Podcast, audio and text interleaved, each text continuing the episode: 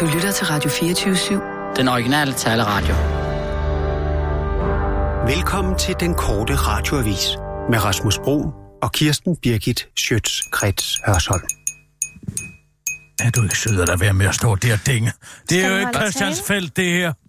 Jeg vil bare lige sige et par ord. Ja, Øhm, kære venner, øh, kære øh, kollegaer. gud, nu stopper. Øh. Nu siger han op. Nej, Ej, det må du ikke gøre. nej, det gør jeg ikke. Øhm, tak fordi du lige vil øh, komme herind i dag, Sissel. Det er så lidt. Øhm, ja, det er jo den 1. december. Og øhm, Det er sørme til sandt. ja, det er det. Og øh, øh, dermed skyder vi jo gang i øh, Drillenisselejen her. 2017. Det, det er ikke det, der skal være i Og- fokus i dag. Ja, nej, selvfølgelig. Altså, Fordi arbejde... vi har langt vigtigere Ja, ja, ting at tage os til. selvfølgelig. Blandt andet bliver jeg nødt til at have en snak med cigøjnerbaronen, og sådan er det bare. Cigøjnerbaronen. Jørgen, omkring hele den her sag om Claus Oxfeldt, Okay. der nu har fået en undskyldning ved at bruge bøllemetoder. Okay. Det vil jeg ikke finde mig nej, i. Hvad nej, med nej. mig? Jamen, Hvad kan jeg så til? Hvad kan jeg risikere her? Jeg kan jeg bekymre mig overhovedet. Gider du godt lade være med at stå og dinge? jamen, det var fordi, jeg lige vil øh, skyde Drillenisselejen øh, 2017 i Det gang. bliver ikke i dag. Det må vente til i morgen. Jamen, Sissel, vi tager nyheder nu. Og så, Rasmus, vil du være venlig at fise ind og hente Jørgen? nu? Ja, nu! Nå, ja. Men, Skal jeg bare sætte dem i gang? Så. Sissel, du ved jo godt, hvordan det forløber. okay, altså, glædelig jul, siger jeg bare så. Jeg er Men glad altså, i jul, ja. du. Ja. Kør! Ja, Og nu, live fra Radio 24 Studio i København. Her er den korte radiovis med Kirsten Birgit Schøtzgrads Hasholm. Regeringen er blevet snydt, kender du det, når man konstaterer, at man har et problem med indvandrere fra Afrika, og derfor udvikler en udvik- udviklingspolitisk noget for noget strategi, der lægger op til at hjemtagelse af egne statsborgere for modtagelse af dansk ulandsbistand. Men så bliver man bare bollet i røven af EU, der i stedet er blevet enige med den afrikanske union om en anden handel, hvor hjemtagelse kædes sammen med bedre muligheder for at komme til Europa på lovlig vis. Nej, nå, men det gør regeringen og et bredt flertal i Folketinget, fordi øh, de selv har oplevet det. Men heldigvis er den nye aftale faktisk meget bedre end den aftale, Danmark selv havde fundet på, fortæller udlænding og interneringsminister Inger Støjberg. Hvis nogen tror, at den her aftale kommer til at betyde, at der nu er banet en motorvej til Danmark og resten af Europa for migranter fra Afrika, så tager de slemt fejl. Udover at Danmark suverænt selv bestemmer, hvem der kan få ophold til for eksempel at arbejde, hæfter jeg mig ved, at aftalen forpligter de afrikanske lande til at tage egne statsborger tilbage, siger en optimistisk interneringsminister til politikken og fortsætter vent lige et øjeblik, Jørgen, jeg er lige midt i nyhederne. Altså fordelen ved vores eget forslag var jo, at vi slap for at tage imod migranter, altså at vi kunne sende folk hjem, bare ved at blive ved med at gøre, hvad vi plejer, og så give ulandsbistand. Men altså, vi får stadig lov til at sende folk hjem, og det er det vigtigste, afslutter Inger Støjberg til den korte radioavis. Dansk Folkeparti vil vide, hvor højt regeringen egentlig elsker dem. Du kender det måske. Der er igennem længere tid været en del knas i dit ægteskab. Måske har du endda på fornemmelsen, at din kone har et forhold til en anden, og nu vil din kone pludselig vide, hvor højt du egentlig elsker hende. Derfor siger hun, at øh, hvis du virkelig elsker hende, så skal du vise det ved at ændre dig selv fundamentalt. Spørgsmålet er nu, skal du, som hun beder dig om, begynde at tale om dine følelser, bidrage noget mere og blive lidt bedre til at lytte, få en fælles hobby, drop fed mad og begynde at bolle med hende igen? Eller skal du simpelthen erkende, at I vokser fra hinanden og lade være med at, lade hende være sammen med den anden mand, selvom du udmærket godt ved, at det forhold heller ikke kommer til at holde, fordi din kone stætter ret er en intrigant og manipulerende så, som du udelukkende valgte på grund af hendes rige forældre og status i omgangskredsen. Lige præcis den situation ser det nu ud til, at regeringen står i. Dansk Folkeparti har nemlig valgt at stille regeringen det helt afgørende spørgsmål. Er regeringen klar til at lave grundlæggende om på sig selv? Og med det menes nærmere bestemt, om regeringen er villig til at lade være med at integrere flygtningene. Sådan, bum. Dansk Folkeparti kræver nemlig, at nogle grupper af flygtningene hverken skal have ret til at modtage undervisning i dansk eller til at arbejde. Den politiske hårdknude truer her dermed regeringens store satsning. De ved den der med, at det skal kunne betale sig at arbejde. Fordi det, der trods alt kommer nogle penge i kassen, når man har flygtninge i arbejde. Men til det sagde Christian Tulsendal med hænderne i siden til Jyllandsposten, at uh, Lykke må gøre op med sig selv, hvad der egentlig er vigtigst. Og tilføjer til den korte radioavis, mens han knipser. Mhm. Jamen, jeg troede da, vi havde det så godt sammen. Skal vi ikke lige sætte os ned og tale lidt om det? Tænk på alle de gode år, vi også har sammen, udtaler lidt forvirret. Lars lykke Rasmussen, der som sædvanligt ikke har forstået skid af det hele. Lige et øjeblik, Jørgen, der er lige en nyhed mere. Kunne du tænke dig at høre verdens nutødeste ord? Hvis svaret er, ja, det er jo snart jul, så smag lige godt og grundigt på ordet bakterievismænd. Et ord, der betegner de mennesker, der ifølge Venstre og de radikale skal redde os alle sammen fra en smertefuld og alt for tidlig død ved multiresistente bakterier. En ekspertgruppe til bekæmpelse af multiresistente bakterier, eller MRSA, som vi kalder det på fagsprog, har allerede været nedsat to gange, og det er altså denne ekspertgruppe, som de radikale og Venstre ønsker at samle en permanent bakterieudvalg. Fordi det er ifølge de radikales fødevareoverfører Andreas Stenberg, jeg citat, skræmmende, at vi pludselig kan dø af helt almindelige sygdomme, som man rigtig nok siger til det her. Hos der Landbrug og Fødevare kunne man da godt tænke sig at øh, se det konkrete forslag, før man bakker op omkring det. Måske fordi det konkrete forslag kunne risikere at indeholde retningslinjer, som Landbrug og Fødevare, ligesom det meste andet, ikke overgår at følge.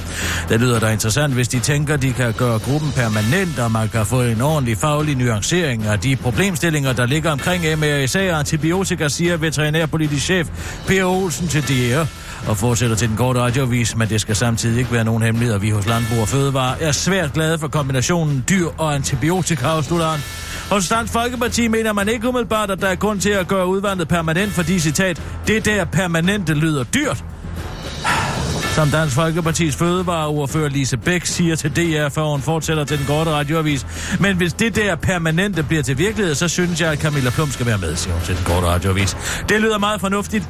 Jeg er en stor multiresistent bakterie, tilføjer en stor smilende Camilla Plum til den korte radioavis. Det var den korte radioavis med Kirsten Birke Sjøtskrets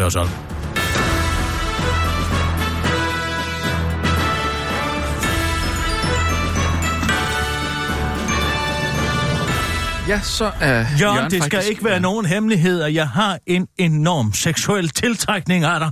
Men det, jeg kommer til at sige nu her, det kommer til at have intet som helst med det at gøre. Hvad? Jeg markerer lige. Øh, jeg tænkte, øh, måske Prøv at jeg lige her, skulle det er med... ikke et plenum på RUG, det her, kammerat. Nej, nej. Jeg Der er siger... tale om en intervention. Ja. Fordi hvis det her, det er den arbejdsplads, vi ønsker at Ja. have, hvor man kan øh, blive undskyldt for mm. på vegne af ens chefer, på baggrund af et tweet, som er fuldstændig sandfærdigt. Jeg tænkte bare, at lige vil melde mig banen som en form for ordstyr, så, Nej, så, så du vi tonen... behøver ikke nogen ordstyr, vi er to voksne mennesker. Jørgen har arrangeret et helt Melodi Grand Prix, er du klar over det? Jamen, det var bare også imponerende, men øh, det er mere, øh, Jørgen, om du... Øh, altså, ja, du kender jo Kirsten, og, og, og bølgerne kan jo gå højt, og der kan blive sagt nogle ting, som Kirsten ikke altid mener. Prøv at høre, hvis du er så bange for at miste dit arbejde, Nej, så kan det du er- gå ud af døren nu. Jeg er i hvert fald glad for, at det ikke har noget med den seksuelle magnetisme mellem Kirsten Birgit og mig at gøre. Ja, det har intet med det at gøre, Jørgen. Det har noget at gøre med, at du i samarbejde med nyhedschef Simon Andersen har været ude og undskylde til en vanvittig person, der så tilfældigvis er formand for Politiforbundet. Og af hvilken grund må jeg have lov til at spørge? Jamen, øh, det kan være svært at forklare. Øh, Nej, det er overhovedet ikke svært at forklare.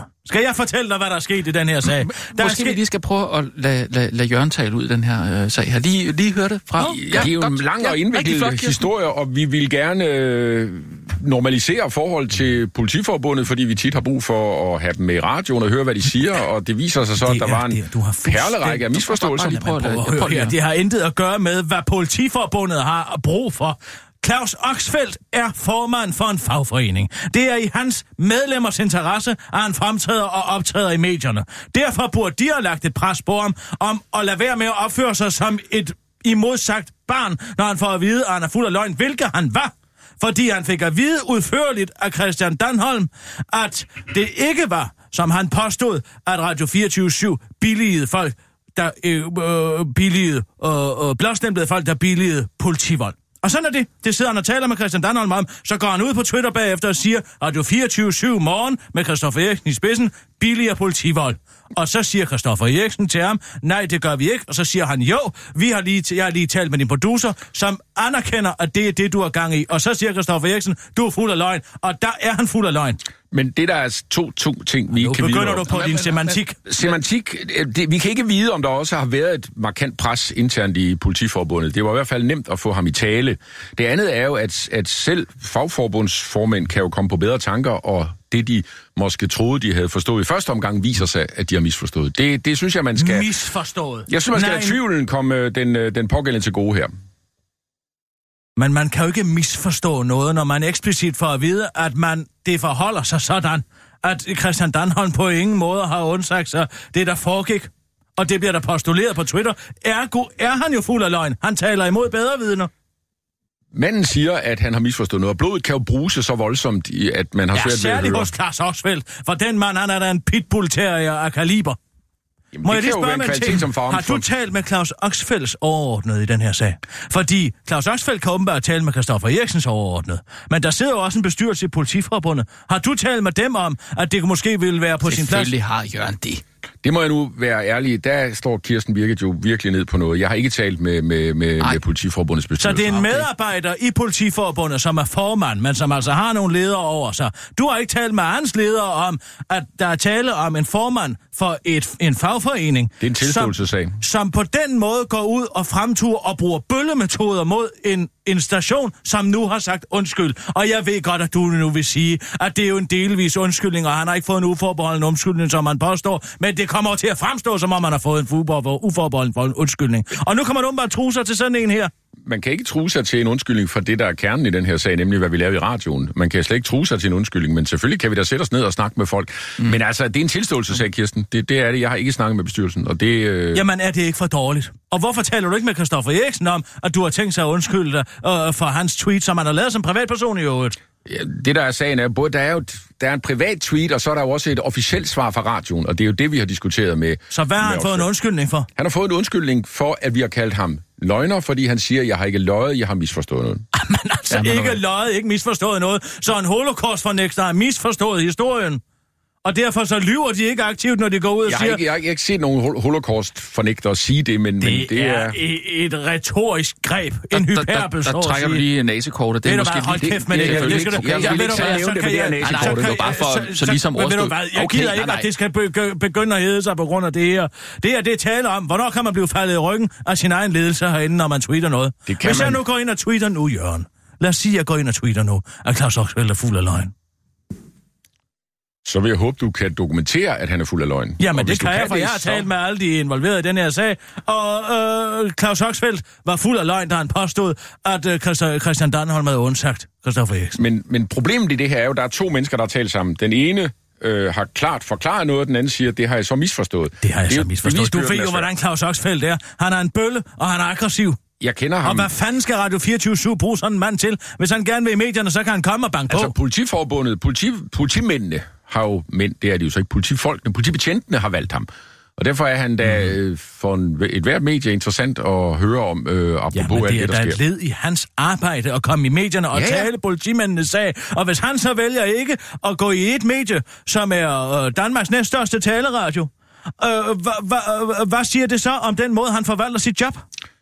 Det kan man diskutere med hans bestyrelse, men for mig er det vigtigt, at han også øh, går i... Ja, Hvad fanden er det her? Hvorfor er der pebernødder på mit keyboard? Øh. Nå, ja, øh, jamen det er jo, øh, det er jo fordi, det, det er jo, du hvad? ja, undskyld, ja, men det er fordi, Jeg det, sidder ja, her ja, og skal tweete ja, til Claus okay. Oxfeldt, og så er der pebernødder overalt på mit keyboard. det er jeg Ja. på en eller anden måde glad for. Jamen det, det drejer Ja, sig... ja, jeg kan godt, Det- jeg det- arbejder oven på pebernødderne, det er fint nok. Jamen du Ja, kan, du kan bare... Øh, Du bruger til- til bøllemetoder og var og er fuld af løgn. Det er sandheden i den sag. Du skal ikke vise dig herinde igen, før vi har fået en uforbeholden undskyldning for din utidige opførsel. Kan jeg tweete det? Kirsten, det er jo, det er jo, det er jo en vanskelig situation at stille mig i, fordi mm-hmm. det, det, det bliver jeg nødt til at gå ud og tænke over, mm-hmm. øh, Okay. hvad, hvad du kan. Tweet, så må du finde ud af, om du vil fyre mig bagefter. Ah, sådan er der jo ingen... Altså, Det er grund til så at sætte og, og, og tænke over. Ja, jeg er ikke bange. Du kan bare fyre mig. Jeg kan sagtens blive hvert år på detektor. Det er ikke noget problem. Men der har de ikke en vært på detektor. Jo, men Christoffer og jeg vil være et fantastisk tag team. Okay. Men jeg går ud og tænker over det, men jeg vil godt lige sige til Rasmus øh, på vej ud af døren her, at øh, vi har fået en super idé, nemlig at øh, herop til jul, at du går ned og laver en voxpop om, øh, ned på gaden med folk. Kan de lige an, eller kan de øh, lige øh, gås til jul? Ikke? Det synes jeg er super relevant, og det, ligger, det rammer rigtig godt. Vi vil gerne have fat i nogle flere øh, lyttere, så, så det, øh, hvis du kunne lave et par stykker af dem i næste uge. Men det har vi snakket om, Kirsten, ikke? Jo. Men øh, jeg tænker, Ej,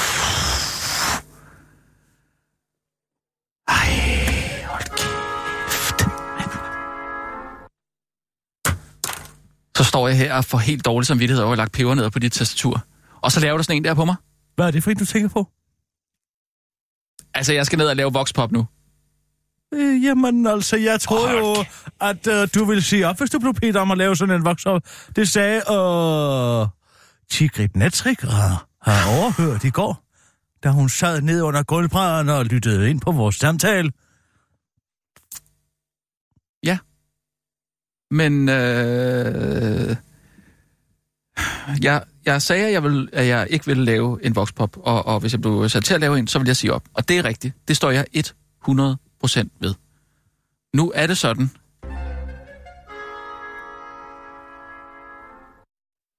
nu er det sådan, at, at fordi vi er i øh, øh, december måned, Mm. og, og, og julen er blevet øh, rigtig skudt i gang i dag, Mm-hmm. øhm, og, øhm, mm. og det også bliver gjort i, i, i, et, i, et, et, et, i, i, i, den, i, altså i det her forum, som vi kalder Drillenisselejen, mm. at jeg bliver bedt om det, så, øh, så tror jeg at nu alligevel, jeg vil øh, samle den øh, handske op, øh, som er blevet kastet. Mm. Øh, den vil jeg samle op, og så vil jeg gå ned og lave den øh, voxpop. Fordi jeg synes, det er sjovt. Og det er... Jeg, jeg, jeg, jeg må indrømme... så det har ikke noget at gøre med, Jeg- at, jeg- jeg- at jeg ikke tør at, at, at, at, at sige op. Jeg, jeg, jeg, jeg, jeg, jeg er ikke med på, hvordan du kom derhen. Men interessant, at du kan. Slå sådan en knuder på dig selv. Nej, men altså, i, i, i, i, i julestemningens øh, Ah, det er en jul. Ah, det var det, det var julestemning, Ja. der var sådan. Og, ja, ja, nå. og, og, og selvfølgelig, altså... Øh, en, en, en, en, en sjov spøg. En sjov spøg, ja. Så, øh, du skal ikke, du, du får mig ikke. jeg ved godt, at du vil have mig til at, at, sige, at sige op, fordi jeg sagde, at jeg ville uh, sige op, hvis jeg Ej, nogensinde vil, skulle lave nej, en det var simpelthen ikke det, Jo, jeg nej, vil nej, bare... det, jeg ved godt, jeg tror, er. Tigre Netrik gerne vil have, at du måske overvejede dit selvbillede Ja, ja, men... Øh, frem for virkeligheden. ja, ja, men... Men øh, altså, det kan du så overveje, når du står hernede ja, men, på øh, Gyldendøvesgade og spørger folk, om de skal have ja, men en var det sket i en, øh, hvilken, hvilken som helst øh, anden måned, så havde jeg sagt op på stedet. Nå, Men fordi det, det var er... da heldigt, at kalendervenner Tage lige havde været der så. Ja. Så, øh, så jeg tror, jeg vil øh, gå ned med... Øh, hmm? ja, det, jeg tager da en nissehue på. Ja, gør der det. Det er nogle pebernødder ja. ude. Og hvad var spørgsmålet? And eller gås? Eller hvad?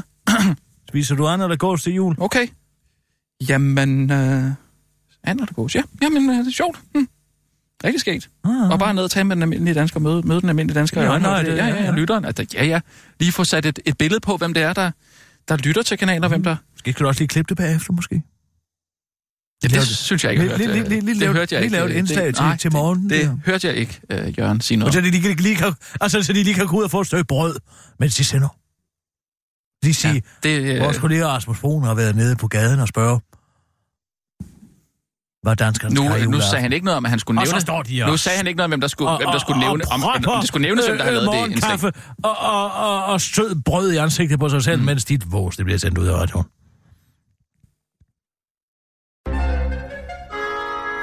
Nu har vi hørt den, ikke? Jeg kunne også have spillet uh, min, mit drillenisse-tema mange flere gange. Hvad er det, hvad er det, hvad er det, det for noget, det er? Jeg hørte du ikke det? Der er alle de... Ja.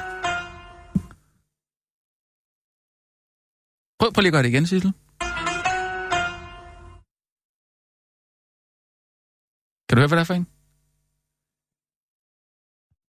Mm, mm, mm. Ja, øh, 5-1. Ja, det er øh, Søren Banjomus. Præcis. Så øh, du er ikke den eneste med et øh, drillenisse-tema her. Så, så... Men øh, Ja, vi tager nogle nyheder. ja. Altså, hvad er der med dig, Sissel? Ja, Og nu, live fra Radio 24 Studio i København. Her er den korte radiovis med Kirsten Birgit Schøtzgrads Hasholm. ledere vil have flere ledere, så ledere ikke skal lede så mange ikke-ledere. Selvom det offentlige sjældent bliver kritiseret for at have for få ledere, fordi mange synes, at der er for mange ledere, der ikke foretager sig noget, så kan årsagen til, at det offentlige går så dårligt, faktisk vise sig at være for at alt for mange ledere i det offentlige og alt for mange medarbejdere under sig i det offentlige. Sådan lyder en af de forløbige konklusioner fra den ledelseskommission, som regeringen har nedsat for at øge kvaliteten af ledere i det offentlige. Generelt ser det fint ud mange steder, men vi ser også mange tilfælde, hvor ledere har 75-100 ansatte under sig, siger Allan Søgaard, der er formand for kommissionen til Berlingske før han for egen regning peger på, at en leder ifølge ham faktisk maksimalt kan have 30 ikke-ledere under sig for et skot galt. Det forklarer jo en hel del, siger statsminister Lars Løkke Rasmussen til den korte radiovis uden at uddybe. Jeg kan da godt se, at det er besværligt at afholde mere end 30 mus-samtaler om året, hvis man er leder. Men jeg håber ikke, at antallet af mus-samtaler står som det eneste og vigtigste argument. Så risikerer vi at overse, hvad god ledelse er, hvis vi forsøger at tælle os frem til det. siger lektor ved CBS Niels Thy Thysen til politikken. Ja tak. Jeg vil også gerne vide, hvad god ledelse er, siger Allan Søgaard til den korte radioavis og refererer til kommissionens udgangspunkt at skabe bedre ledelse i det offentlige og fortsætter. Men det var ikke øh, sådan lige til at gennemskue, og hvis man ikke kan få bedre ledelse, så kan man i hvert fald få mere ledelse. Det var resonemanget, afslutter Allan Søgaard til den korte radioavis og tilføjer, og lav dog så lige, selv lige rapporten, hvis du er så utilfreds.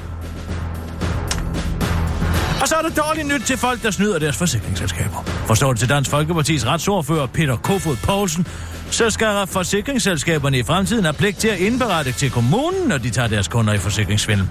Et forsøg, et forslag og et forsøg, der er tænkt ud fra logikken om, at hvis du er skyldig i det ene, så er du nok også skyldig i det andet. Derfor foreslår partiet nu at ophæve selskabernes tavshedspligt og indføre underretningspligt i stedet. Vi vil gøre det lovpligtigt, at man underretter kommunen om den her svindel, lyder det fra manden, der i sidste uge ville gøre det ulovligt for pædofile at stikke deres tissemand ind i noget silikone, der er formet som et barn. Til Ritzau forklarer Peter Kofod Poulsen, at forslaget kommer, fordi han, øh, fra nogen i miljøet, har fået at vide, at citat, det her skulle være ganske omfattende. Om disse nogen fra miljøet og forsikringsselskaberne selv, der gerne vil minimere deres tab og derfor prøver at få politikerne til at gribe ind, kan dog ikke komme ind på, men det er det. Og I ved, I var hvad der også er ganske omfattende, som vi måske kan gøre noget ved, øh, at uh, skide på danskernes uh, retssikkerhed, spørger retsordføreren retorisk. Den korte radioavis og svarer lynhurtigt selv. Alt faktisk, inden han uddyber, at det slet ikke er så svært at være uh, rigtig politiker, som man havde forestillet sig. Men tilbage til spørgsmålet. Jeg gør jo simpelthen det, at jeg rykker to senden sammen. Nej, vent. Hvad var det nu, du spurgte om, lyder det fra Peter Kofod Poulsen, der der hurtigt kommer tilbage til sagens kerne.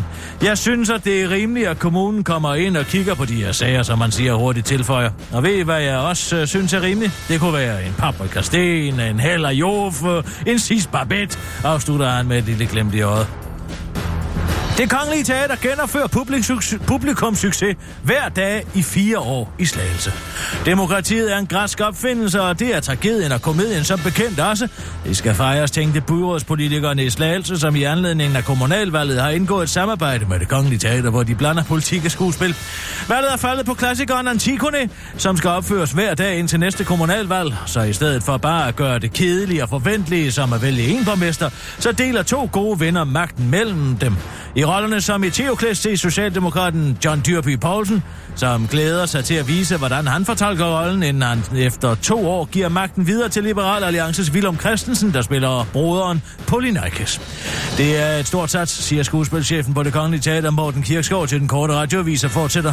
Jeg var nervøs for, at de ikke kunne spille brødre, der bliver så magtliderlige, at de falder hinanden i ryggen. Men de prøver, vi har haft, viser, at de er naturtalenter. Man skulle tro, at de aldrig havde lavet andet. John skal jo føre socialdemokratisk politik, hvor efter Willum skal føre sig, øh, iføre sig borgmesterkæden og ændre skatterne totalt. Og det bliver altså noget af drama for borgerne i Teben. Jeg mener slagelse. Selvfølgelig, de, øh, selvom de har sagt, at øh, de øh, nyfortolker værket og holder aftalen om at skiftes, så forudser jeg et blodbad, når John ikke vil give magten videre, og at det bliver så grimt for dem begge, at det ender med et politisk selvmord. Så må vi bare håbe, at Sibbe og visborgmesteren gider at holde styr på de sørgelige resthav, slutter Morten Kirkskov. Forestillingen er premiere 1. januar, titlen Ødelægger komplekset og antigodhed. Det var den korte radioavis med Kirsten Birke Sjøtskrets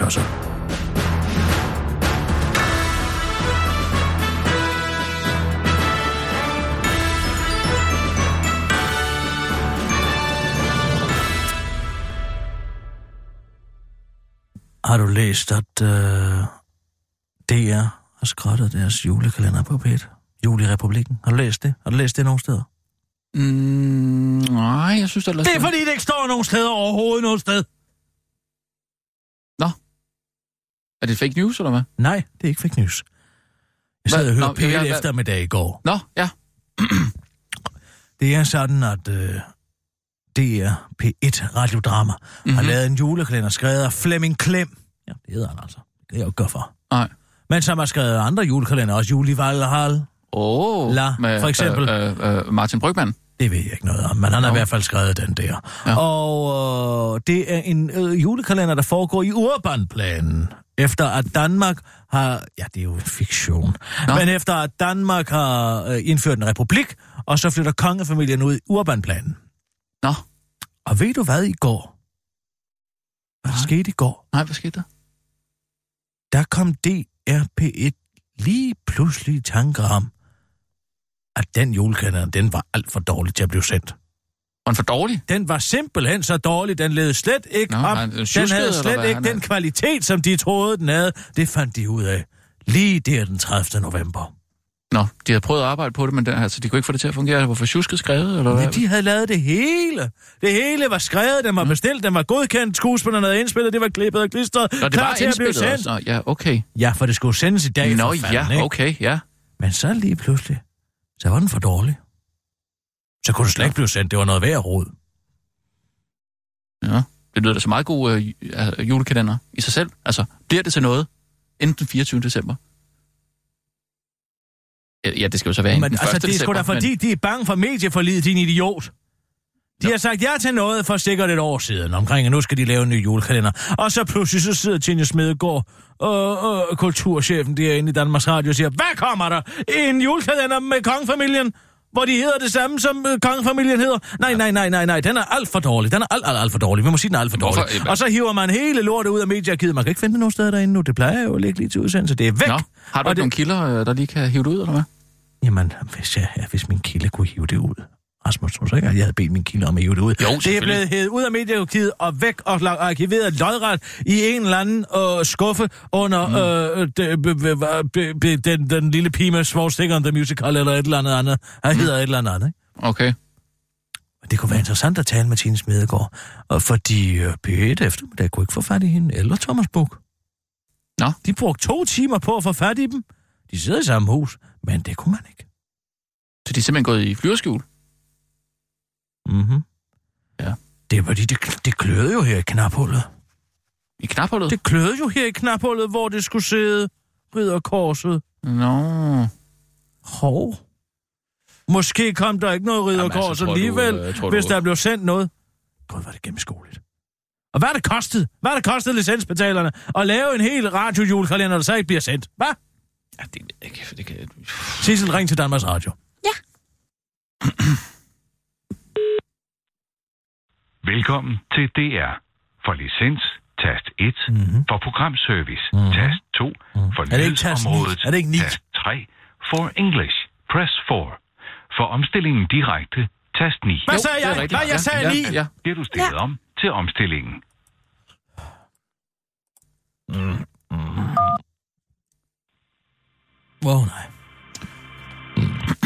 Omstillingen. Ja, goddag, du taler med Kirsten Birke Sjøtskreds Hørsholm. Træffer jeg kulturdirektør Tine Smedegaard Andersen. Prøv at se her.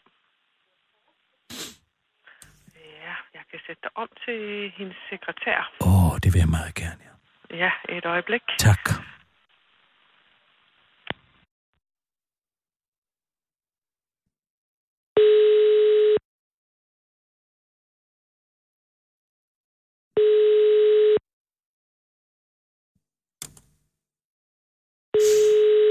Nå.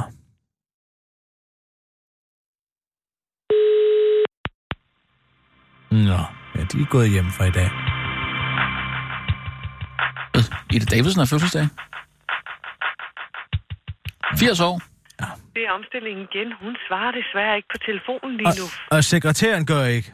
Nej, sekretæren gør ikke. Hvad med direkte til Tine Smedegaard? Ja, det må jeg desværre ikke. Det skal gå via sekretæren. Nå, prøv hende lige igen så. Det gør jeg. Et Tak, øjeblik. Ja. For ham og så en sekretær. Og så. Jamen altså, selv sekretær skal jo øh, holde frokost. Det satte jeg.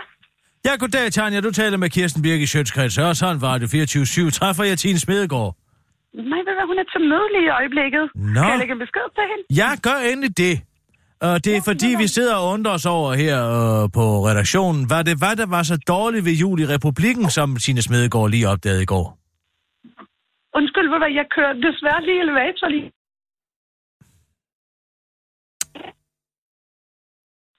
Hallo? Okay. Ja, må ikke hun... Øh, hun er ude af elevatoren om to sekunder, så kan du... Ja, når man nu ikke kunne bygge en tunnel ud i det her, så er det godt, de har en elevator, de kan gå ind i. Gud fader bevares. 3,9 milliarder. Ja, men ring da til hende igen. Hun er ude af elevatoren. Gud vil jeg da ej. Hun er der ude af elevatoren nu. Hun har sgu da aldrig været tror inde i nogen altid det elevator. værste Ja, om alle mennesker. gør jeg det.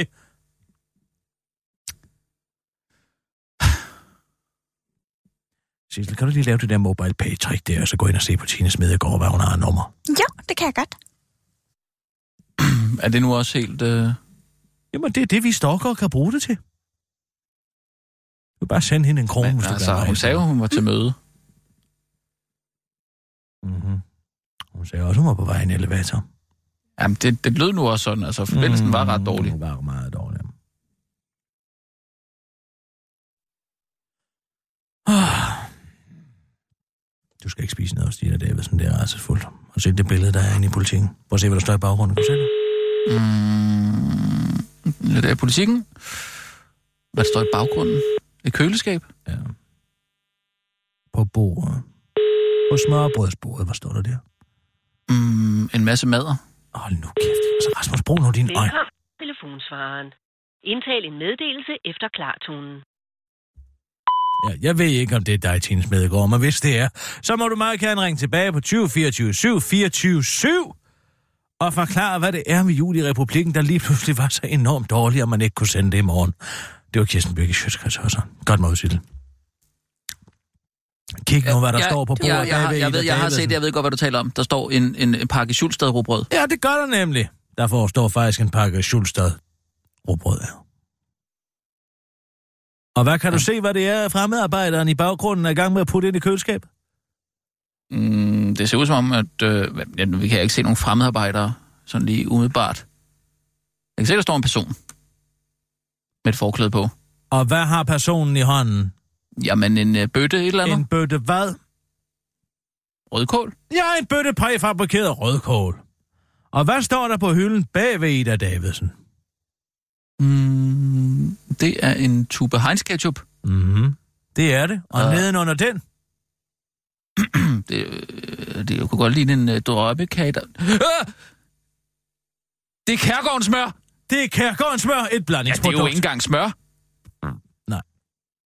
Jamen altså, Rasmus, hun bærer ikke sit eget brød. Hun bruger rød, rødkål på en bøtte. Hun uh, bruger Heinz ketchup til. Gud ved, hvad fanden hun bruger det til i en smørbordsrestaurant. Jamen, jeg havde alligevel ikke troet, hun et brugte blandingsprodukt Kærgården. smør.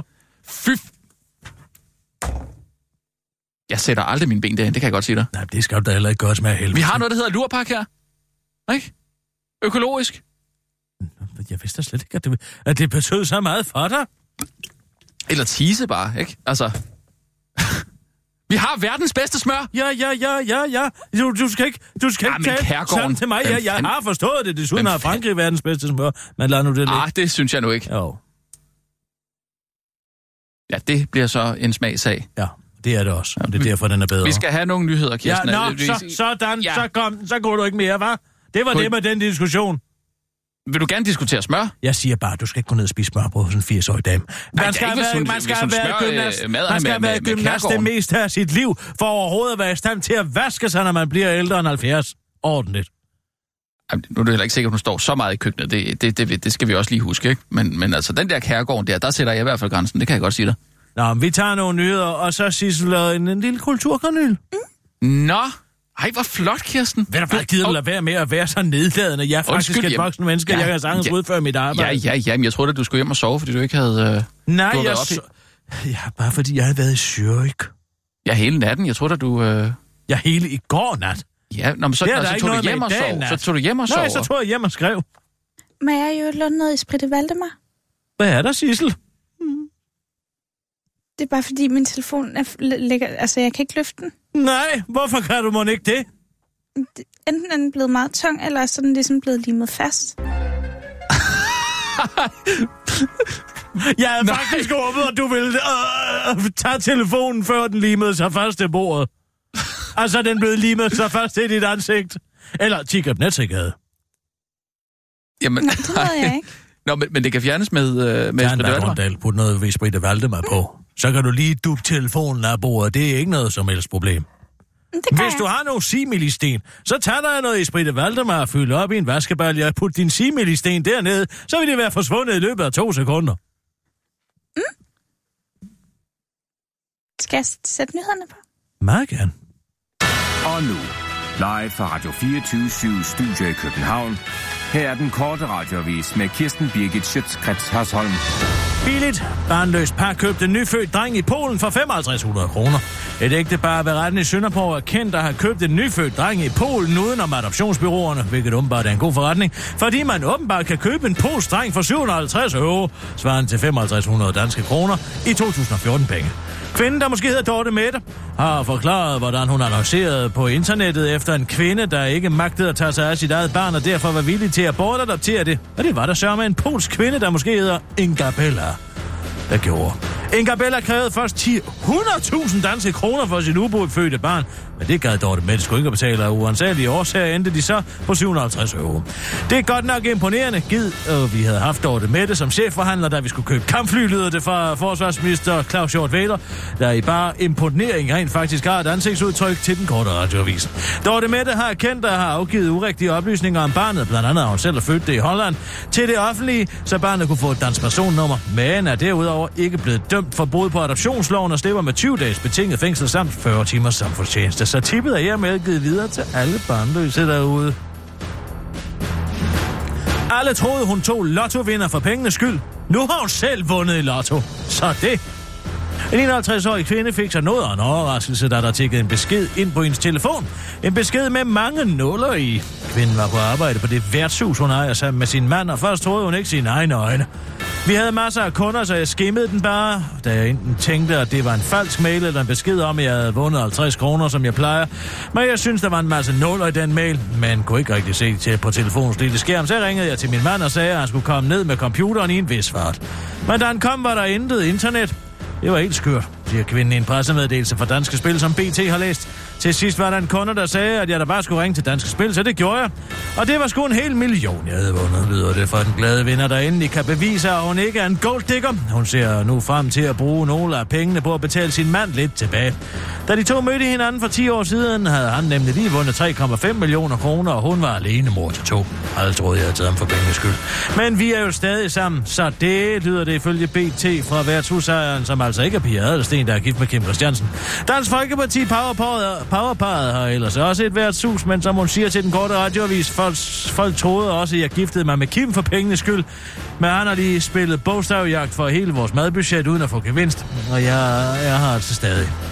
Så det afslutter hun. Det har ikke været muligt at få en kommentar fra Janni Ræ, da hun er styrtet ned i den lokale kiosk for at spille lotto.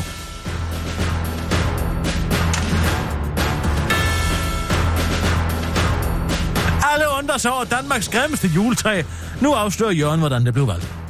Hvis du er en af de mennesker, der ifølge BT undrer dig over præcis, hvordan Års i Vesthimmerland har valgt et juletræ, der er så grimt, at de nu takket være BT og internettet er blevet berømte over landet over, ja, så er der hjælp at hente hos BT, der har undersøgt sagen til bunds. Det viser sig nemlig, at det er en rigtig, der er en rigtig god forklaring på, at det grimme juletræ er markant grimmere end alle andre juletræer. Og det er fordi, det er et juletræ fra sidste år, og derfor ikke som sådan er blevet valgt, men bare ikke er blevet fravalgt. Hvert år spørger vi på Facebook, om der er nogen i lokalområdet, der vil sponsorere et juletræ til Handelsstandsforeningen. Sidste år fik vi to tilbagemeldinger, så vi valgte det pæneste og lod det andet stå til i år. Så vi havde det i banken, hvis der ikke kom andre muligheder, siger medlemmer af Års Handelsstandsforenings juletræsudvalg. Jørgen Sørensen til BT. Men det gjorde der ikke, og derfor besluttede Jørgen Sørensen og udvalgets to andre medlemmer, der også hedder Jørgen. At takke ja til det grantræ. De to andre hjørner er... Øh, Jørgen så træet igen i år, og kunne godt se, og det ville ikke være så kønt. Men vi vurderede, at det kunne til nød gå an, siger Jørgen 1 til BT. Og sådan sætter man simpelthen års på landkortet, sværere er det heller ikke. Hos BT kan du også deltage i spørgeskemaundersøgelsen under overskriften Synes du, at Års Handelsstandsforening træffede den rigtige beslutning ved at beholde juletræet, hvor til du enten kan svare ja eller nej. Det var den korte radioavis med Kirsten Birgit Sjøtskred Tørsal, men du hængende, for nu skal vi over i kulturens land. Øh, der, der, der kommer en kulturnyt.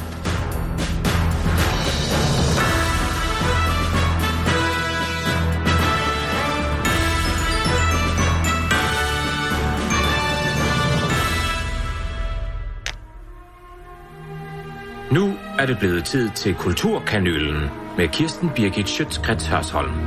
Dit ugenlige skud kultur lige i maveskinnet. Ene time i åbenbaringer. Jeg har været i en teamteater. Det skal man naturligvis være varsom med i disse MeToo-dage. Man kan jo blive helt beruset og al den pludselige intimitet. Men jeg besluttede mig for, at jeg jo selv havde truffet valget om at søge ind i teaterets univers. Teateret ved Sorte Hest, med et lille teater med plads til 70 og speciale i nyere skandinavisk dramatik, som en stolt tradition for absurd teater af Beckett, Dario Fo og aftens ophavsmand Eugene UNESCO. Det ligger i periferien af Vesterbros fuldskægs territorium, nemlig den yderste del af Vesterbrogade i V, den der næsten er Frederiksberg. Sorte Hest refererer naturligvis til den sorte og de fire landevejskroer, som dækkede kompasnålens fire indfaldsveje til Københavns porte, hvor bønder med ærende bag byporten og kun søge sikkerhed kom de efter lukketid. Og ligesom fordoms bønder ved at søge indendøre og forhåbentlig blive givet lidt åndelig respit Øh, end den kollektive mentale lukketid i kulturens ulvetime, tænker jeg og ryger min sidste cigaret, inden klokken ringer, mens jeg kigger over på den anden side af Vesterbrogade. Der lå galjebakken på Vesterfældet, hvor struen så først fik hugget hånden af, og derefter blev sat på jul og stejle i 1772. Nu ligger der en pærkekiosk. Jeg opdager til min store skræk, og udover mig indfinder sig også en gymnasieklasse til aftens forestilling. En af de unge drenge har så et skateboard, som han står og larmer med. Jeg forsøger at finde læreren i gruppen, men de ligner alle sammen børn, så jeg går bare i salen. Jeg har fulgt absurditeterne igennem hele mit liv. Absurdisterne igennem hele mit liv, og særligt Beckett og UNESCO har været blandt mine favoritter, sådan i den eksistentielle absurditet. Med irske Beckett som den sproglige minimalist og romansk-franske UNESCO som den mere blomstrende ud i retoriske non sequitur der i sin uendelige ulogiske strømninger ender med at give faktisk god mening. Hele mi ene time, eller la leçon på originalsproget fransk, fransk er åbenbart et godt sprog at være absurd på, handler om mødet mellem en aldrende professor spillet af den ikke så aldrende, men fremragende Mars Ville og den unge kvindelige elev spillet lige så overbevisende af Rosaline Mønster. Kort fortalt er stykket et antifascistisk manifest – Professoren, som den store retoriker forfører, forsøger, men evner ikke til den større og større frustration at lære eleven noget, som helst. Eleven ikke evner i forvejen. Hun kan måske følge patriarken hen ad vejen, men ved den endelige prøvelse af ene timens banale lærestof, som simpel addition og subtraktion, hvad er 3 for 4 for eksempel, eller filolog, filologiske nonsensoversættelser, hvad hedder hjemland på portugisisk, Portugal, fejler eleven, hvis unge krop går i forfald. Interessant fascismens opfattelse af samfundet som krop taget betragtning. Til slut ender professorens frustration med den dårlige elev, som man kalder hende, blive med en voldtægt og drab til stor irritation for professorens guvernante lille Marie, spillet af Sarah Broberg, Broberg der som repræsentant for den omvendte del af befolkningen i et totalitært samfund nok har advaret professoren om at passe på med filologien men alligevel har kigget den anden vej og lader sig sende væk, når ene timen intensiveres fatalismen til trods. Hun ved nemlig godt, hvor det ender, for hun har været der før, fornemmer man, og da hun entrerer rummet efter drabet, ser professorens gerning, bliver hun vred, men tilgiver, som hun har gjort det 39 gange før, for vi at vide professorens gerning. Ene timen er slut, og nu skal Line skille sig vejen. Men hvad hvis nogen spørger, hvad der er i kisten, hører man, hvor efter lille Marie henter to svastika som de tager på. Det er noget politisk, siger hun, inden det igen ringer på. En ny liv er klar til ene time. Det hele begynder forfra. Historien er cirkulær, menneskets forfald, og fascisme gentager sig uagtet historien. En poignant pointe, nært op i dag. Se bare omkring der kære lytter, er verden ikke til falds for netop de samme greb som for 70 år siden. Spørgsmålet er så bare, hvem der er de dårlige elever, og hvem der er apologetiske, men magtgivende guvernanter. Det er den konkrete subtekst i ene time af UNESCO, som vi alle kender til hudløshed. Men der var en særlig holistisk addition til stede i Sorte Hests opsætning. For at parafrasere additionsscenen i stykket, så pointerer eleven, at nogle gange kan 7 plus 1 godt give 9. Og det gjorde det i torsdags. Der var mere end summen af bestanddelene på scenen. Mars Villa er en stor komiker, som professoren, hans uendelige retoriske udspygelser om banal aritmetik og filologi over for den unge kvindelige elev Mønster, gav mig denne aften en stor erkendelse af, at frembringelsen af enhver fakta, uanset hvor kompliceret i sin grundform, i sin essens, er banal men at det til stadighed lykkedes mænd at puste sig op og positionere sig selv i en magtposition over for en kvinde ved at lide banaliteter af på en kompliceret fasang. I den forstand er ene time en stor MeToo-fortælling om seksuelle tilnærmelser og mansplaining. er en interessant erkendelse at være vidne til at bringe mig mindelser om en anekdote om UNESCO, jeg hørte for år tilbage. UNESCO besluttede sig i en relativt sen alder, og han ville lære øh, sig øh, engelsk. Og det gør han så ved at købe en bog på engelsk, og derefter lære sætning efter sætning udenad. Det bevirker dog, at han i stedet for at lære engelsk, gennem ordenes repetitive fremsigelse, når en anderledes og anden indsigt. En dybe erkendelse af, at ugen har syv dage for eksempel, eller at gulvet er nede og loftet oppe. Man kender det måske fra sig selv igennem det, der hedder jamais vu. Det er det omvendte af déjà vu. Hvor noget ukendt virker genkendeligt. Jamais vu er, når noget kendt bliver fremmed, som når man siger dør om og om igen. Dør. Så kan ordet blive fremmed for en. Hedder det virkelig det en dør? På samme måde gør UNESCO's ene team på sorte heste kendte og accepteret banalt og fremmed, og man tvinges til at genoptage genstarte om i vel sin omfattelse af verden omkring sig, og nedrive sindets forudindtagetheder. Bravo til alle de medvirkende ene team på teater ved sorte heste og stor kunst. Leveret med stor opbevisning. Det er humoristisk, tankevækkende, rørende, erotisk, liderligt og oprivende på samme tid.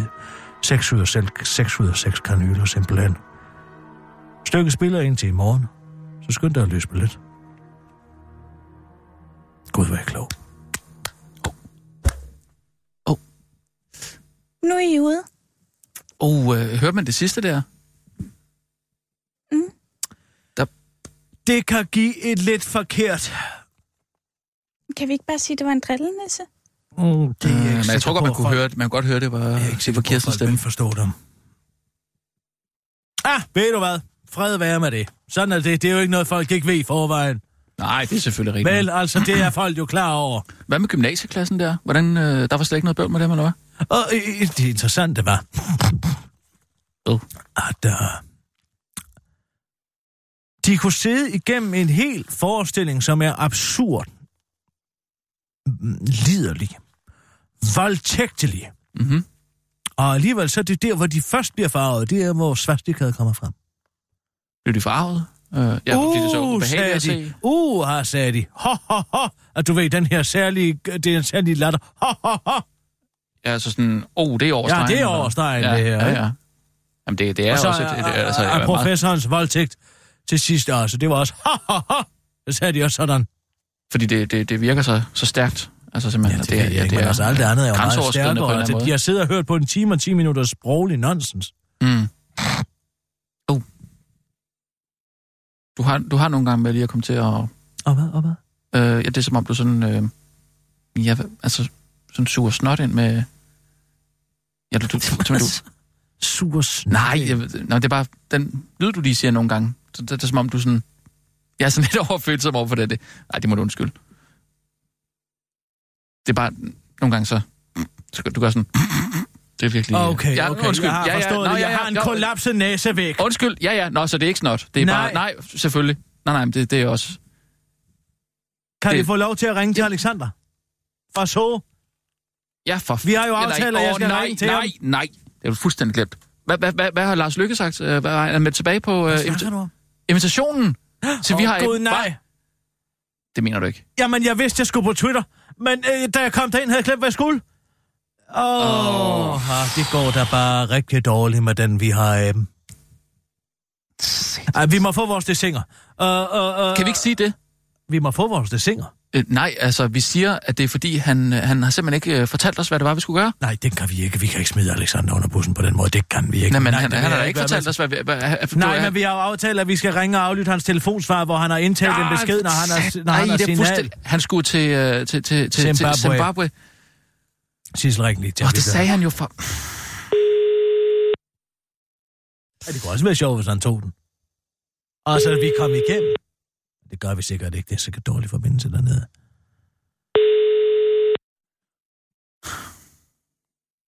Der blev tiden jo altså... Hallo? Hej, Kirsten og Rasmus. Det er Alex... Hej. To, to sekunder. Wamba mebe! Oi, det kunne man, baboy. Hold da op, han taler afrikansk. Han, der lader mig. Nu kan man godt høre, han er... Vi har lige... Vi har lige der, besøg af min kusine. Jeg har ikke set hende i 100 år. Øh, nå, to sekunder. Jeg, jeg gør det kort. Øh, jeg tænkte bare på... jeg tænkte på, at øh, I måske kunne lave øh, en dyrequiz. Som I kan se, så har jeg sendt jer en øh, stak kort med spørgsmål om øh, dyr. Og så er der et lille apparat til med nogle, øh, med nogle håndtag, som I kan se. Og det er et lille stødapparat. så øh, der kommer der muende, mamma. Og, øh, så er jeg igen. Øh, det er et lille stødapparat, så jeg tænkte, at I kunne lave sådan en quiz ja. om dyr, øh, hvor øh, I så skiftes til at stille hinanden spørgsmål. Altså for eksempel, hvor lang tid kan en kaskelotval holde vejret under vandet, eller hvor lever orangutangen, eller hvor mange løver er der i verden. Og hvis man så svarer Cirka forkert, 15.000. så får man et stød. Øh, og for hver gang man ligesom svarer forkert, så tænker man kunne øh, skrue op for, for strømstyrken. Det, det, det, synes jeg kunne være, det synes jeg kunne være skide sjovt. Det tror jeg også er noget, de, de unge virkelig vil øh, sætte pris på. Så men det kan I jo lege med, og øh, nu, nu er jeg simpelthen nødt til at løbe igen. Øh, vi, vi, øh, jeg skal lige sige hej til min kusine her. Øh, men kan, kan I have det godt? Vi tales ved. Hej.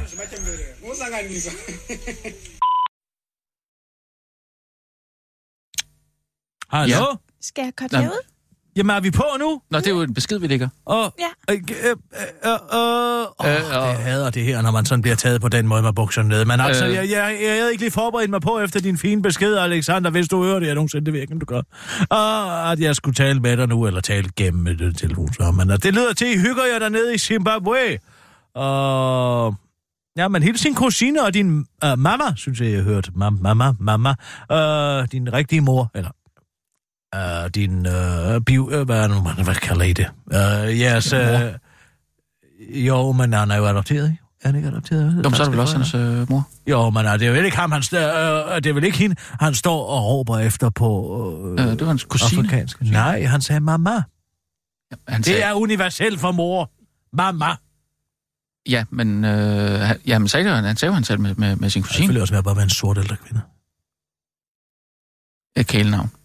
Jeg ved ikke så meget om jeres kultur dernede, Alexander. Omkring, hvad I kalder jeres familiemedlemmer, de nære, der er familie med dig. Øh, men øh, jeg går ud fra, da jeg sagde det andet, der gik jeg ud fra, at det var fordi, du var adopteret. Du har nogle danske forældre, som har betalt for alting, og nu skal du bare ned og besøge dem, som har... Øh, biologiske forældre, for fanden, det er sgu da det, det hedder. Nå, Ikke også? Nå, ja, ja. Men øh, øh, øh, ja, øh, de der kort, ja, vi har ikke fået nogen kort. Har vi fået nogen kort? Er de kommet med posten? ja, ja, øh, Jeg har ikke tjekket dueslaget i dag. Nej, men det det er heller ikke... Der er ikke nogen, nogen mail eller noget som helst. Ah, Eller hvad? Men altså, så han er sådan en idiot, hvis han har sendt den med posten. Ja, og det er derfor, vi ikke har lavet. Men han har vel sendt den fra Hvad siger Zimbabwe? Det er derfor, vi ikke har fået lavet... Vi har Den er ikke- god. Den er god, oh. du. Hvad er der? Gud! Hej, Alexander. Uh, vi sidder og taler om noget helt andet. Vi har en, øh, drille- er drillenisse. drillenisse. det er en drillenissen Tigrib Netsøk, som uh, planlagde en vidighed, en slags spøg, hvor det øh, vil fremstå som om, at uh, vi vil sad og fandt på en undskyldning. Men det gør vi ikke. Nu går vi i gang med at lave det, ikke sandt, uh, Rasmus? Ja. Jeg er lidt nødt til at smutte nu, fordi... Øh... Okay, godt nok for helvede, Sissel. Jamen, du er ude nu. Og hvad Ja, så? ja. Og hvad gør vi så? Jamen, jamen skal jeg du? er simpelthen nødt til at smutte nu. Jamen, det er den 1. december. Og hvad så? Jamen, jeg er nødt til at komme ud. og- Jeg har ikke købt kalenderlys endnu, og vi skal også lave en juledekoration. Det har jeg lovet. Jeg skal hente pigerne tidligt. Dig, Og så, har fablet om den 1. december de sidste 14 dage. Ja. Så køb dog for helvede et kalenderlys. ja, men jeg skal også lave en juledekoration, og det har jeg lovet at gøre sammen med pigerne i dag, den 1. december. Det er i dag, julen starter. Gud, hvor er du kvindagtig. Ja, hvad? Kvindagtig. Sidde og lave en juledekoration. Hvad fanden er det for noget? Okay, så nu er det kvindagtigt at lave en juledekoration. Ja, okay. det er det ja, faktisk. Velkommen til 2017, som ja, man kan velkommen altså... til 2017, du. Hvad, hvad er det, du siger? At man som mand ikke kan lave en juledekoration sammen med sine børn? Nej, Du skal Fordi bare så er man, så er man, der så er nogen man som homoseksuel. kvinder, der gider at gå i seng med dig, når, du, så- når de først har set dig sidde der og jage et- bloklys ned i en klump ler. Okay, prøv at høre. For det første gider Bodil godt at gå i seng med mig en Ja, gang det er imellem. der også et under. Og Det er der et under, sådan et skvat, som du er. Vi har regelmæssig sex. Ja. Kedeligt går jeg ud fra. Utroligt så meget, du vil af mig. Ja.